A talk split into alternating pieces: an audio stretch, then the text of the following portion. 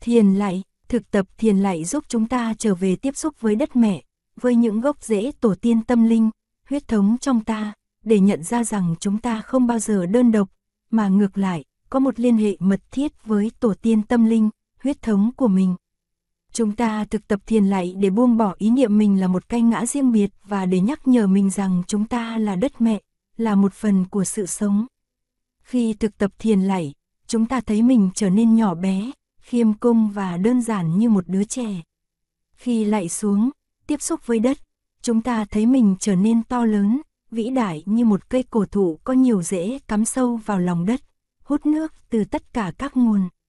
Thiền lạy cũng giúp ta nuôi dưỡng những đức tính kiên trì, vững chãi của đất và nhờ đất chuyên trở, chuyển hóa những khổ đau trong ta như giận dữ, tham lam, thù hận, sợ hãi, bất mãn, buồn tủi về, về. Thực tập chúng ta chắp tay búp sen và từ từ lại xuống trong tư thế phủ phục, năm vóc sát đất, hai tay, hai chân và chán. Để cho năm vóc của ta được nghỉ ngơi thật thoải mái trên sàn nhà. Khi lại xuống, hai tay chúng ta ngửa ra để dâng lên tam bảo con người thật của mình và thể hiện việc ta không giấu riêng bất kỳ một điều gì cả. Chúng ta chỉ muốn tiếp nhận năng lượng vững chãi và kiên trì của đất cũng như gửi vào đất những khổ đau hệ lụy của mình để nhờ đất chuyển hóa. Sau một, hai lần thực tập thiền lạy, ta sẽ thấy bớt khổ đi nhiều và không còn cảm thấy cô đơn nữa. Chúng ta sẽ hòa giải được với cha mẹ, con cái, bạn bè và tổ tiên của mình. Thiền lạy khi thực tập với tăng thân sẽ có nhiều lợi ích hơn. Một người có thể ngồi chuông và hướng dẫn, người đó có thể đọc lớn năm cái lạy và thỉnh chuông cho mọi người lạy xuống. Khi thực tập một mình, chúng ta có thể ghi âm hoặc nhớ lại nội dung của năm cái lạy để tự hướng dẫn cho mình. Năm cái lạy, lạy thứ nhất, sướng, trở về kính lạy, liệt vị tiền nhân, dòng họ tổ tiên, gia đình huyết thống, hai bên nội ngoại. Chuông, lạy xuống, vị Duy Na đọc để mọi người quán niệm theo trong tư thế năm vóc sát đất.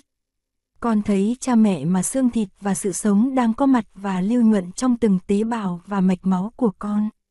Qua cha con và mẹ con, con thấy ông bà, bên nội cũng như bên ngoài, đã và đang đi vào con với tất cả mọi năng lượng, mọi trông chờ, mọi ước mơ, cũng như tất cả trí tuệ và kinh nghiệm của tổ tiên trải qua bao nhiêu thế hệ. Con mang trong con sự sống, dòng máu, kinh nghiệm, tuệ giác, hạnh phúc và khổ đau của các thế hệ tổ tiên. Những yếu kém, những tồn tại và những khổ đau truyền đạt lại, con đang tu tập để truyền hóa. Những năng lượng của trí tuệ, của kinh nghiệm và của thương yêu mà liệt vị truyền đạt lại, con đang mở rộng trái tim con và xương thịt con để tiếp nhận. Con có gốc rễ nơi cha, nơi mẹ, nơi ông bà, tổ tiên. Con chỉ là sự nối tiếp của tổ tiên và dòng họ. Xin cha mẹ, ông bà và tổ tiên hỗ trợ cho con, che chở cho con, truyền thêm năng lượng cho con.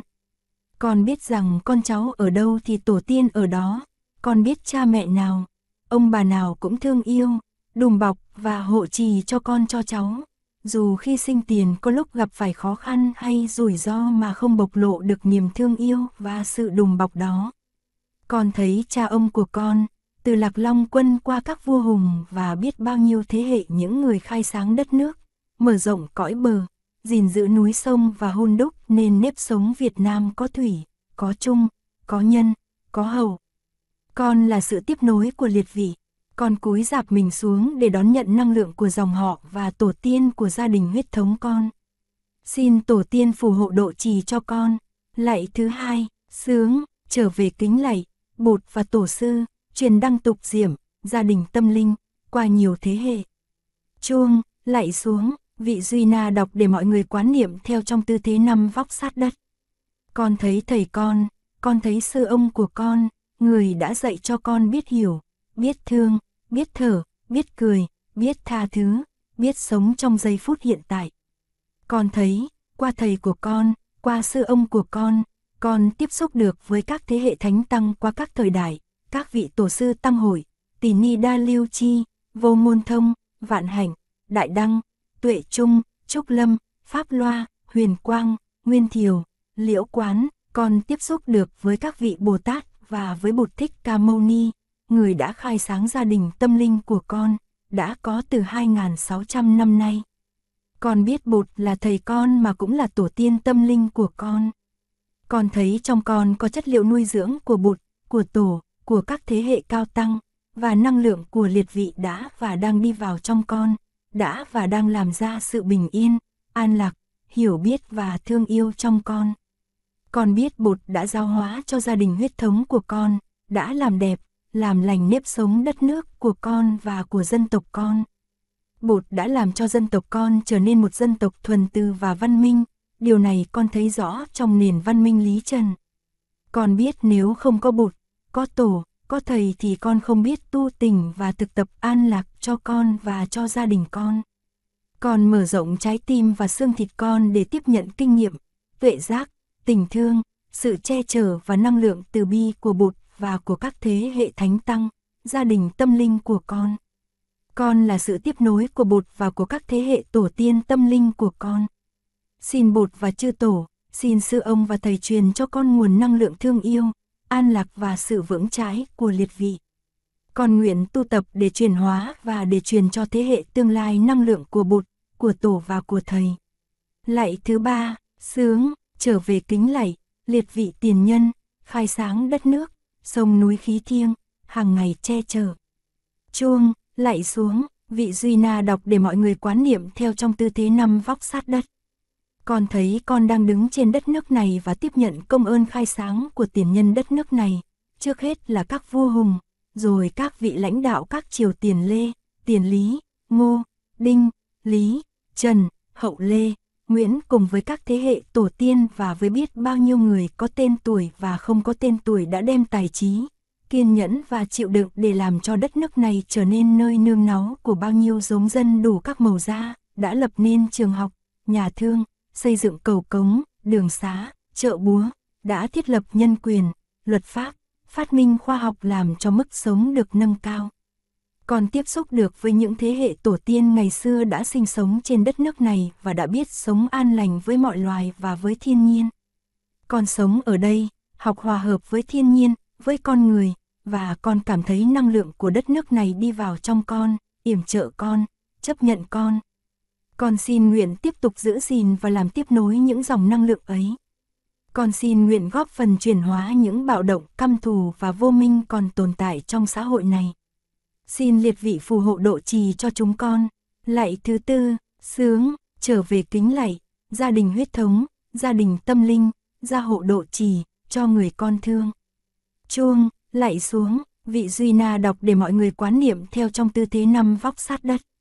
Những nguồn năng lượng vô biên mà con vừa tiếp nhận được, con xin truyền đạt cho cha con, cho mẹ con, cho những người con thương yêu, những người đã từng khổ đau, đã từng lo lắng, đã từng buồn khổ vì con, vì những vụng về và dại dột của con trong quá khứ, và cũng đã từng lo lắng buồn khổ vì hoàn cảnh khó khăn và không may của các vị. Con xin truyền đạt nguồn năng lượng ấy để nguyện cầu và tiếp sức cho cha con, cho mẹ con, cho anh chị em của con, cho tâm hồn họ lắng dịu lại, cho khổ đau trong lòng, những người ấy được chuyển hóa, cho những người ấy nở được nụ cười, cho những người ấy cảm nhận được niềm vui sống, cho những người ấy được nhẹ nhàng trong thân thể và an lạc trong tâm hồn. Con hết lòng cầu mong cho những người ấy có hạnh phúc và an lạc. Con biết nếu những người ấy có an lạc thì con cũng có an lạc. Con cảm thấy trong lòng con không có oán hận trách móc những người ấy một mảy may nào. Còn lại tổ tiên, ông bà trong gia đình huyết thống và trong gia đình tâm linh của con phù hộ độ trì cho người con thương, cho những người mà con đã nguyện thương yêu và chăm sóc. Con thấy con không còn là một cái ta riêng biệt mà con đã trở thành một với những người con thương. Lạy thứ năm, sướng, trở về kính lạy, gia đình huyết thống, gia đình tâm linh, gia hộ độ trì, người làm khổ con. Chuông, lạy xuống, vị Duy Na đọc để mọi người quán niệm theo trong tư thế năm vóc sát đất. Con mở rộng lòng ra để truyền đi năng lượng hiểu biết và lòng xót thương của con tới những người đã làm con khổ đau và điêu đứng. Con biết người ấy cũng đã đi qua nhiều khổ đau, đã chứa chấp quá nhiều cay đắng và bực bội trong trái tim nên đã làm vung vãi những khổ đau và bực bội của người ấy lên con. Con biết những người ấy không được may mắn, có thể là từ hồi còn bé thơ đã thiếu sự chăm sóc và thương yêu, đã bị cuộc đời giàn vặt và ngược đãi bao nhiêu lần. Còn biết những người như người ấy chưa được may mắn được học, được tu, đã chứa chấp những chi giác sai lầm về cuộc đời và về con, nên đã làm khổ con và làm khổ những người con thương. Con xin gia đình huyết thống và gia đình tâm linh của con truyền năng lượng cho những người ấy, để cho trái tim của họ được tiếp nhận giọt nước cam lồ mà nở ra được như một bông hoa. Con chỉ cầu mong cho người ấy được chuyển hóa để người ấy tìm ra được niềm vui sống, để không còn giữ tâm hận thù mà tự làm khổ mình và làm khổ người. Con biết vì những người ấy khổ mà không tự chủ được nên đã làm khổ con và làm khổ những người con thương. Con cũng cầu mong cho tất cả những ai đã làm cho gia đình con khổ, dân tộc con yêu đứng, kể cả những kẻ xâm lăng, cướp nước, những người hải tặc, những kẻ ích kỷ, dối trá và tàn bạo được nhờ ơn bụt, ơn tổ, ơn tiền nhân mà cải hóa. Con thấy họ khổ và nỗi khổ ấy đang kéo dài qua nhiều thế hệ và con không muốn giữ tâm niệm sân hận, oán thù. Con không muốn cho họ khổ, con có gốc rễ nơi tổ tiên, nơi dòng họ huyết thống và dòng họ tâm linh, trái tim con đã nở ra như một đóa hoa. Con xin buông bỏ tất cả mọi hiềm hận, một lòng cầu nguyện cho kẻ đã làm khổ con, làm khổ gia đình và dân tộc con được thoát vòng tai nạn và đớn đau, để họ có thể thấy được ánh sáng của niềm vui sống và an lạc như con. Tâm con không còn mang một mảy may trách móc và oán thù. Con xin truyền đạt năng lượng của con cho tất cả những người ấy. Lại bột, lại tổ, lại ông bà chứng minh cho con. Du lịch, nhiều người trong chúng ta có thói quen thích đi du lịch. Ngay cả khi đi nghỉ mát hoặc đến một trung tâm tu học, chúng ta cũng còn nghĩ tới chuyện đi và muốn lên kế hoạch cho những chuyến đi của mình.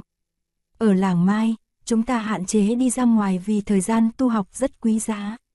Ở đây có nhiều yếu tố nuôi dưỡng hạnh phúc, bình an như rừng, cây xanh, tiếng chim hót, quý thầy, quý sư cô và thiền sinh từ khắp nơi đến để thực tập. Năng lượng tập thể của tăng thân là điều quý giá nhất. Vì vậy chúng ta nên dành hết thời gian cho sự thực tập. Thông thường, khi đến một trung tâm tu học mà ta thấy thư giãn, thoải mái, dễ chịu như nhà của ta thì khi phải rời nơi ấy ta cảm thấy buồn. Nhưng chúng ta biết rằng chúng ta luôn có trong nhau. Ở đâu, đi đâu ta cũng có mọi người không đi đâu cũng không cần đến. Khi về nhà, chúng ta luôn nhớ quay về với hơi thở. Chúng ta biết rằng bạn bè ở làng Mai và tăng thân trên khắp thế giới cũng đang thở với chúng ta. Thực tập, ngày khởi hành cho chuyến đi của mình, chúng ta nên thỉnh chuông trước giờ khởi hành 15 phút để ra xe. Chúng ta phải chuẩn bị trước mọi thứ để khỏi phải hấp tấp, khỏi phải trễ nải và khỏi để người khác chờ mình. Chúng ta đi thong thả trong chánh niệm, rồi vào xe tìm chỗ ngồi. Chúng ta ngồi giữ lưng thẳng và theo dõi hơi thở. Chúng ta có thể ngắm nhìn phong cảnh thiên nhiên bên ngoài và đừng để cho những cuộc chuyện trò lôi kéo mình. Khi về nhà, chúng ta nhớ tiếp tục giữ sự thực tập của mình. Khi học được cách sống hòa hợp trong tăng thân, chúng ta có thể tiếp tục vun trồng, tưới tẩm và áp dụng cách sống hòa hợp ấy trong gia đình và xã hội. Chúng ta đã học cách hiểu và trân quý những người bạn đồng tu thì chúng ta cũng biết hiểu và trân quý đồng nghiệp, láng giềng của mình. Chúng ta cũng có thể thực tập nói lời ái ngữ với những hành khách trên xe buýt, giống như ta đã nói với quý thầy và quý sư cô ở làng. Cho dù đi đâu, chúng ta cũng có thể thực tập chánh niệm được. Bất kể ở đâu và lúc nào chúng ta cũng có thể quay về nương tựa vào sự thực tập hơi thở ý thức, ăn cơm chánh niệm, sử dụng ái ngữ, lắng nghe sâu và nhiều sự thực tập thú vị khác. Thực tập được như vậy, chúng ta sẽ thấy mình không đơn độc mà tương quan mật thiết với mọi người mọi loài, chúng ta trở nên rộng lớn như một cộng đồng, một tăng thân. Chúng ta không còn là một cá nhân nữa, từ quán, thương yêu, trước hết là chấp nhận chính mình như mình đang là.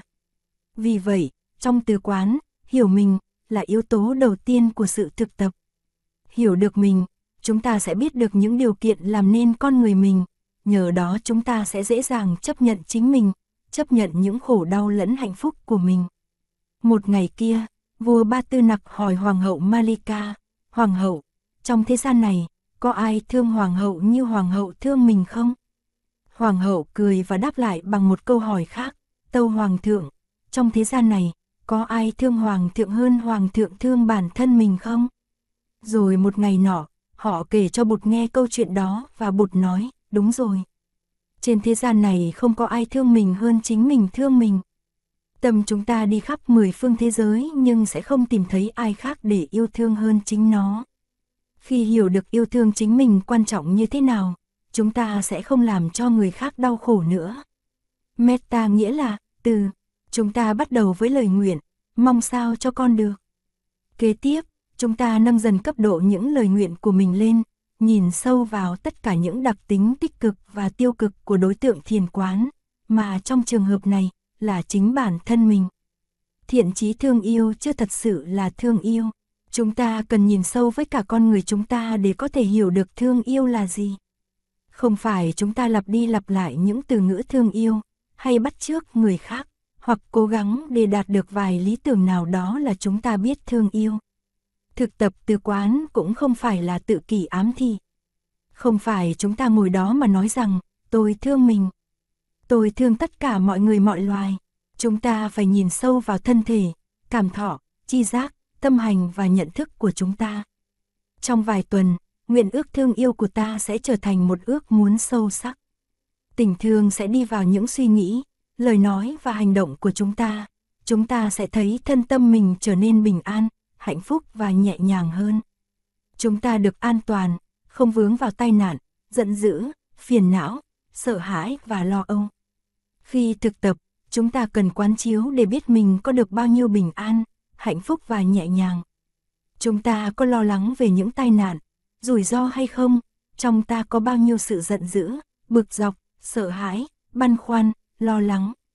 Ý thức được những cảm thọ trong ta, ta sẽ hiểu chính mình sâu hơn. Ta sẽ hiểu được rằng chính những sợ hãi, bất an góp phần vào những nỗi buồn khổ của ta. Quả ta sẽ thấy được giá trị của việc yêu thương chính mình và nuôi dưỡng một trái tim từ bi. Trong từ quán, giận dữ, phiền não, sợ hãi và lo lắng thuộc tâm hành bất thiện và tiêu cực, chúng lấy đi bình an và hạnh phúc của ta. Giận dữ, sợ hãi, lo lắng, thèm khát, thù hận và vô minh là những phiền não lớn trong thời đại của chúng ta. Nhưng bằng cách sống chánh niệm, chúng ta có thể đối diện với chúng, chuyển hóa chúng để tình thương của ta trở thành hành động thiết thực. Thực tập, đây là một bài thiền tập được phòng theo tác phẩm Thanh tịnh đạo luận của Ngài Buddha hệ thống hóa những lời dạy của Bụt vào thế kỷ thứ năm sau Thiên Chúa Giáng sinh. Mong sao cho thân tâm tôi được an lạc và nhẹ nhàng. Mong sao cho tôi được sống an toàn, không vướng vào tai nạn. Mong sao cho trong tâm tôi không có giận hờn, phiền não, sợ hãi và lo lắng. Mong sao cho tôi biết nhìn tôi bằng con mắt hiểu biết và thương yêu. Mong sao cho tôi nhận diện và tiếp xúc được với những hạt giống của niềm vui và hạnh phúc. Mong sao cho tôi nhận diện và thấy được cội nguồn của những giận hờn, tham đắm và si mê trong tôi. Mong sao cho tôi biết nuôi dưỡng tôi mỗi ngày bằng những niềm vui mong sao cho tôi được sống tươi vui, vững chãi và thành thơi mong sao cho tôi không rơi vào thái độ rừng rưng và không kẹt vào hai mặt vướng mắc và ghét bỏ. Để thực tập từ quán, chúng ta ngồi yên cho thân tâm lắng dịu, theo dõi hơi thở và đọc thầm những lời nguyện đó. Ngồi là một tư thế thích hợp cho sự thực tập này. Khi ngồi yên, chúng ta không bị bận rộn bởi những vấn đề khác. Vì vậy, chúng ta có thể nhìn sâu vào chính mình, chấp nhận mình như mình đang là, tưới tầm, vun trồng tình thương cho chính mình và tìm cách hay nhất để bày tỏ tình thương với mọi người mọi loài. Chúng ta bắt đầu thực tập từ quán từ chính mình, mong sao cho tôi. Không có khả năng thương mình và chăm sóc chính mình thì chúng ta không thể giúp ai được cả. Sau khi thực tập với tự thân, chúng ta mới thực tập với những người khác. Mong sao cho người ấy, họ được bình an, hạnh phúc và nhẹ nhàng, trong thân và trong tâm. Trước hết, chúng ta thực tập với người mình thích, sau đó với người bình thường, rồi đến người mình thương và cuối cùng là người làm khổ mình. Theo lời bột dạy, con người được làm nên từ năm yếu tố, gọi là skanda, uẩn, theo tiếng Sanskrit. Năm uẩn đó là sắc thân, cảm thọ, chi giác, tâm hành và ý thức. Trong đó, chúng ta là thầy địa lý và năm uẩn là lãnh thổ của chúng ta. Để biết được tình trạng thật sự đang xảy ra trong ta, ta phải biết được lãnh thổ của mình, kể cả những yếu tố bên trong đang đấu tranh với nhau. Để có được sự hòa hợp, hòa giải và trị liệu cho tự thân, chúng ta phải hiểu được chính mình. Quán chiếu lắng nghe sâu và nghiên cứu lãnh thổ của mình là bước khởi đầu để thực tập từ bi quán. Trước hết, chúng ta hãy nhìn sâu vào sắc thân và đặt câu hỏi, sắc thân tôi bây giờ như thế nào? Trong quá khứ sắc thân tôi đã như thế nào? Và sẽ như thế nào trong tương lai? Sau đó, chúng ta thiền quán về người ta thích, rồi đến người bình thường, kế đến là người ta thương và cuối cùng là người ta ghét. Chúng ta cũng bắt đầu quán chiếu về sắc thân của người đó. Theo dõi hơi thở vào ra, quán tưởng về khuôn mặt của người đó, cách người đó đi, đứng, nói, cười, rồi quán chiếu về tình trạng tim, phổi, thận, tất cả các cơ quan nội tạng của người đó. Chúng ta cần đủ thời gian để quán chiếu và ý thức về những chi tiết này. Nhưng chúng ta phải nhớ rằng sự thực tập phải luôn bắt đầu bằng chính mình. Khi chúng ta thấy rõ về năm uẩn của chính mình thì thương yêu, hiểu biết sẽ phát sinh một cách tự nhiên, chúng ta sẽ biết được những gì nên làm và không nên làm. Nhìn sâu vào sắc thân để thấy mình có an lạc không, hay là đang đau khổ vì bệnh tật. Nhìn vào những tình trạng của phổi, tim, gan, ruột, thận, để thấy chúng đang như thế nào và ta cần phải chăm sóc chúng cho đàng hoàng hơn. Cách chúng ta ăn, uống, hành xử, nói năng, làm việc chứng tỏ là ta có tình thương và từ bi với ta không?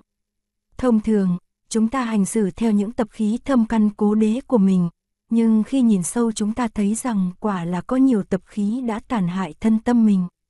Vì vậy, chúng ta phải tìm cách chuyển hóa những tập khí đó để có một sức khỏe tốt và sinh lực tràn đầy. Tiếp theo, chúng ta quán chiếu về cảm thọ của mình, chúng ta đang có lạc thọ, khổ thọ hay trung tính.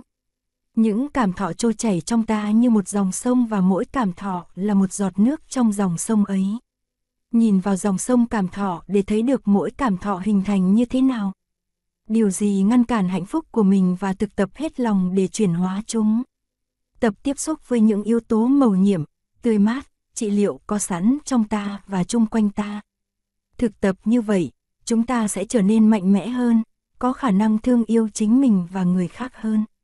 Sau đó, chúng ta thiền quán về những chi giác của mình. Bụt đã quán chiếu và thấy được rằng, người đau khổ nhất trên đời là người có nhiều chi giác sai lầm và hầu hết những chi giác của chúng ta là sai lầm. Trong bóng tối, thấy một con rắn, chúng ta hoảng sợ và la lên, nhưng khi có một người dọi đèn pin vào, thì ta thấy đó chỉ là một sợi dây thừng. Chúng ta phải biết những chi giác sai lầm nào là mình đau khổ.